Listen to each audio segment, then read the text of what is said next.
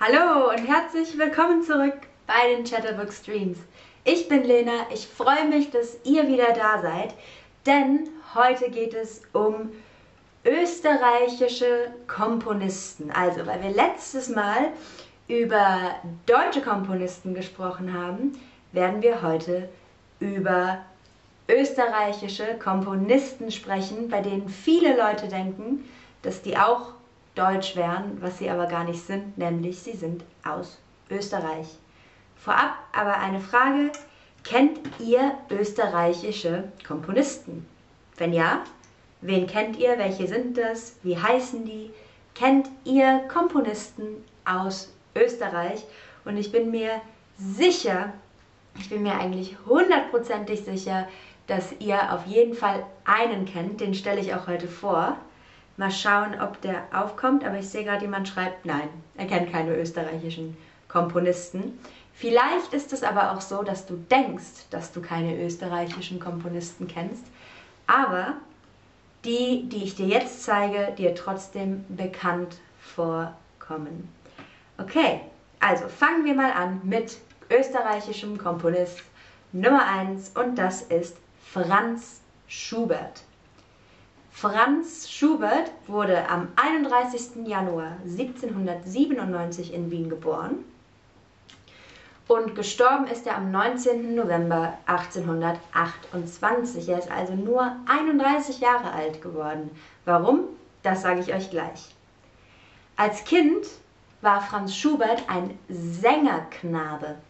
Ein Sängerknabe, so hießen früher diese, ja, die Jungs, die am Wiener Hof des Kaisers gesungen haben. Also er war ein Sängerknabe für den Hof des Kaisers, was ganz besonders war. Er hatte also eine wirklich schöne Stimme und ähm, hat dort am Kaiserhof ähm, Gesangsunterricht von dem berühmten Kom italienischen Komponist Anto Antonio Salieri ähm, bekommen. Der war also sein Lehrer. Als seine Zeit oder während der Zeit als Sängerknabe musste Franz Schubert in einem Internat, das Internat, darin musste er leben.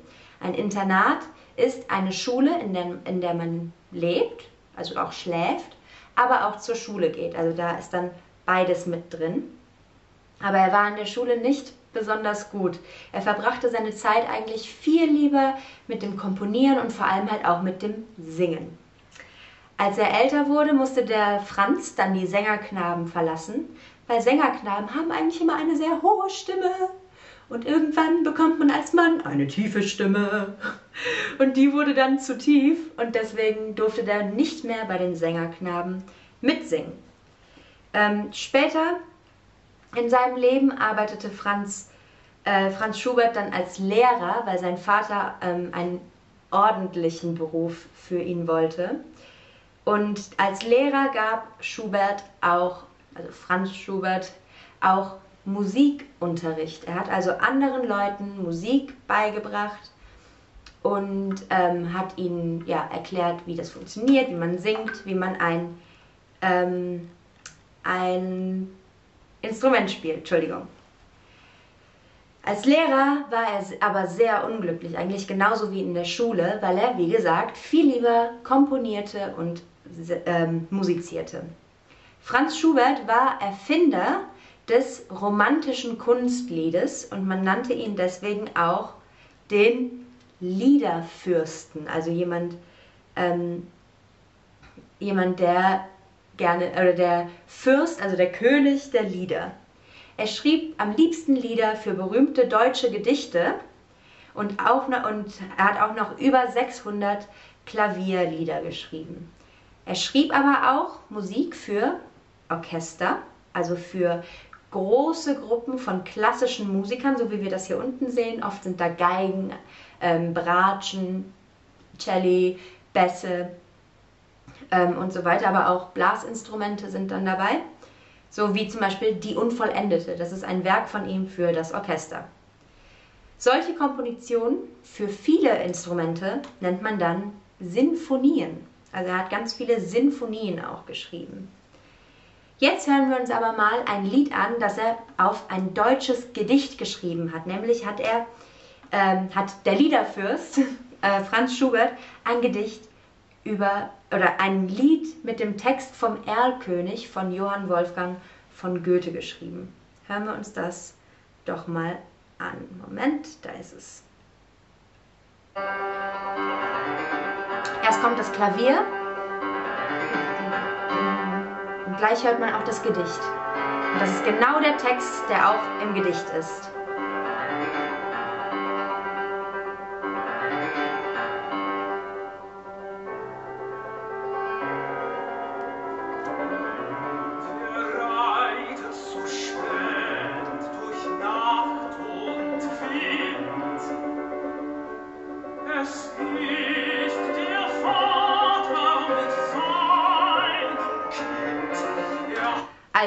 Das ist das Gedicht von Johann Wolfgang von Goethe, der Erlkönig, aber mit der Musik von Franz Schubert.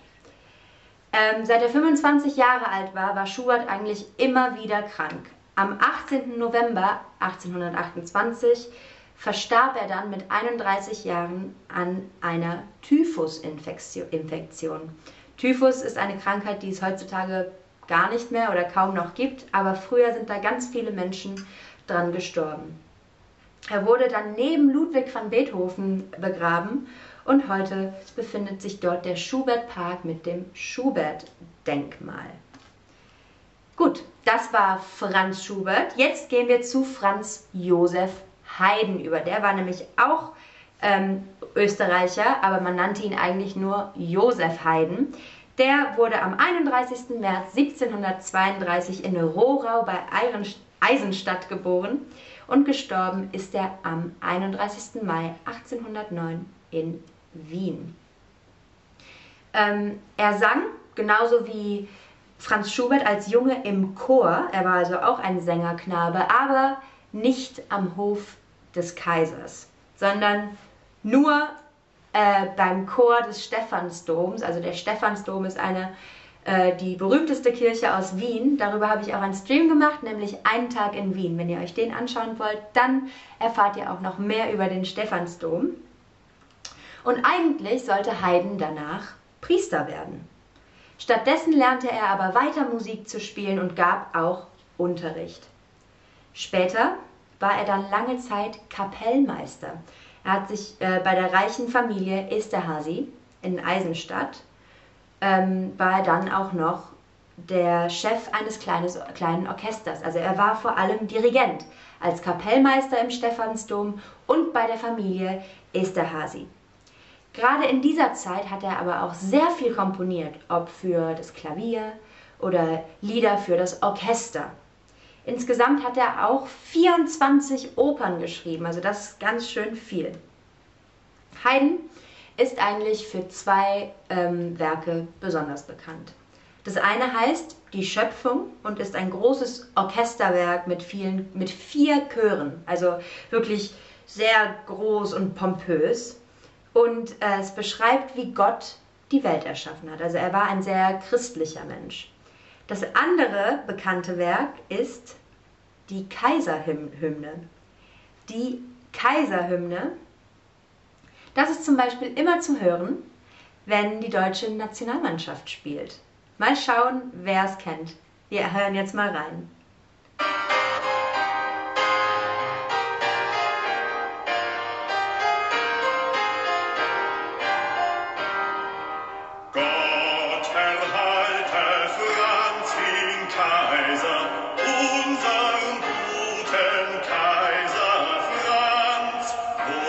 Also, eigentlich müsstet ihr es direkt erkannt haben, aber es hat natürlich eine anderen, einen anderen Text, den wir heute kennen. Das ist nämlich die deutsche Nationalhymne. Natürlich hat er sie nicht für die deutsche Fußballmannschaft komponiert, nee, sondern er hat ihn für den deutschen, den österreichischen Kaiser Franz zum Geburtstag geschrieben. Also deswegen hat, ähm, geht der Text auch Gott erhalte Franz den Kaiser. Und als der Kaiser das das erste Mal gehört hat, war er so gerührt, dass er weinen musste. Heute, wie gesagt, kennen wir das als deutsche Nationalhymne mit dem Text Einigkeit und Recht und Freiheit. Haydn starb im Jahre 1809 in Wien und der ist auch ziemlich alt geworden. Nicht so aber wie unser nächster österreichischer Komponist, den wir eigentlich alle kennen. Da bin ich mir ziemlich sicher. Nämlich geht es um Wolfgang Amadeus Mozart. Er wurde geboren am 27. Januar 1746 in Salzburg. Das ist jetzt Teil von Österreich. Früher war es noch Bayern. Gestorben ist er am 5. Dezember 1791 in Wien, wenn ich mich recht erinnere. Eigentlich hieß Wolfgang Amadeus Mozart gar nicht Wolfgang Amadeus Mozart, sondern Johannes Chrysostomus Wolfgangus Theophilus Mozart. Also er hat einen sehr langen Namen. Amadeus kam da aber nicht vor, aber er wurde meistens Wolfer genannt. Mozart hat sich nur selten und auch nur im Scherz eigentlich am Anfang selbst Amadeus genannt. Diese Form stammt aus dem 19. Jahrhundert. Unterschrieben äh, hat er fast immer mit Wolfgang Amadee Mozart. Äh, Mozarts Vater war Musiklehrer und unterrichtete ihn und seine Schwester Nanna. Schon mit fünf Jahren ähm, ja, stand, ähm, nee, schon mit fünf Jahren dachte sich Mozart dann das erste Musikstück aus. Deswegen wurde er auch ja, ein Wunderkind genannt. Also er konnte, er hatte, er war sehr kreativ und hatte ähm, ja, hat sich ganz früh schon Lieder ausgedacht. Sich etwas ausdenken ist eine, ähm, kreativ sein und eine neue Idee im Kopf erschaffen. Beide Geschwister Mozart waren fantastische Musikerinnen. Und das auch schon als Kinder. Sie waren also beide eigentlich Wunderkinder. Mozart besaß aber dazu noch ein absolutes Gehör und ein musikalisches Gedächtnis. Das heißt, wenn er einmal ein Lied gehört hat, konnte er es eigentlich direkt nachspielen. Die Kinder, also Nanna und Wolfer, waren oft auf Konzertreisen und hatten oder besuchten deswegen keine Schule, bekamen nur Unterricht beim Vater. Auf den Reisen musizierten sie vor Königen, Fürsten und vor allem einmal sogar vor der Kaiserin. Das ist das höchste Oberhaupt oder war das höchste Oberhaupt von Österreich, nämlich zu der Zeit die Kaiserin Maria Theresia in dem Schloss Schönbrunn. Also die Kaiserin ist das höchste Oberhaupt oder war das höchste Oberhaupt der Monarchie in Österreich. Als Mozart zehn Jahre alt war, wurde er sehr krank. Zuerst bekam er Typhus, also so wie die Krankheit, an der Schubert gestorben ist, und danach auch noch Pocken. Das sind zwei Krankheiten, wie gesagt, ähm, die sehr tödlich damals waren. Aber Mozart hat sie überlebt. Er lebte also weiter, nachdem er diese Krankheiten bekam. Während einer äh, wirklich wenig erfolgreichen Konzertreihe ähm, nach Paris, Konzertreise nach Paris, verstarb Mozarts Mutter. Daraufhin zog er dann, er übersiedelte von Salzburg nach Wien. Denn Wien war zu dieser Zeit eine sehr, sehr wichtige Stadt für Musiker. Hier lebten, hier lebten Reiche, die an Musik interessiert waren und Mozart hoffte, diese für sich gewinnen zu können. Er hatte nämlich einen sehr verschwenderischen Lebensstil. Er hat sein Geld ausgegeben und ausgegeben und verschwendet. Also ein verschwenderischer Lebensstil ist, wenn man sein Geld und all sein Hab und Gut verschwendet. Da Mozart keine feste Anstellung fand, hatte er das dadurch auch immer wieder Geldprobleme. Er hatte also nicht so viel Geld, Mozart. Als freier Künstler gab er viele kleine Privatkonzerte und komponierte vor allem sehr viel. Seine Opern gefielen dem äh, Publikum aber nicht so gut am Anfang. Wusstest du eigentlich schon, dass ähm, Mozart tatsächlich ein sehr lustiger Kerl war? Das sieht man heute noch in seinen Briefen. Er hatte auf jeden Fall sehr viel Humor, aber auch sehr viel Temperament. Wenn er sich über etwas ärgerte, dann ja, konnte der schon ein bisschen gemein werden. So wird erzählt, dass als er eine bestimmte, einen bestimmten Teil aus der Zauberflöte schrieb, war ihm das so, ja, das hat ihn so wütend gemacht, dass er sich mit einem Hammer auf die Finger gehauen hat. Könnt ihr euch das vorstellen? So wütend zu sein, dass man sich selber mit dem Hammer auf die Finger haut. In die Zauberflöte hören wir jetzt mal rein und genau vor allem in diesem Part